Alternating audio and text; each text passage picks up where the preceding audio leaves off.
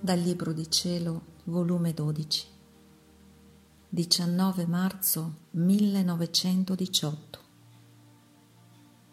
Gesù sente nausea della disunione dei preti. Minacce. Continuando il mio solito stato, il mio sempre amabile Gesù è venuto tutto afflitto e mi ha detto, Figlia mia, che nausea sento della disunione dei preti. Mi è intollerabile.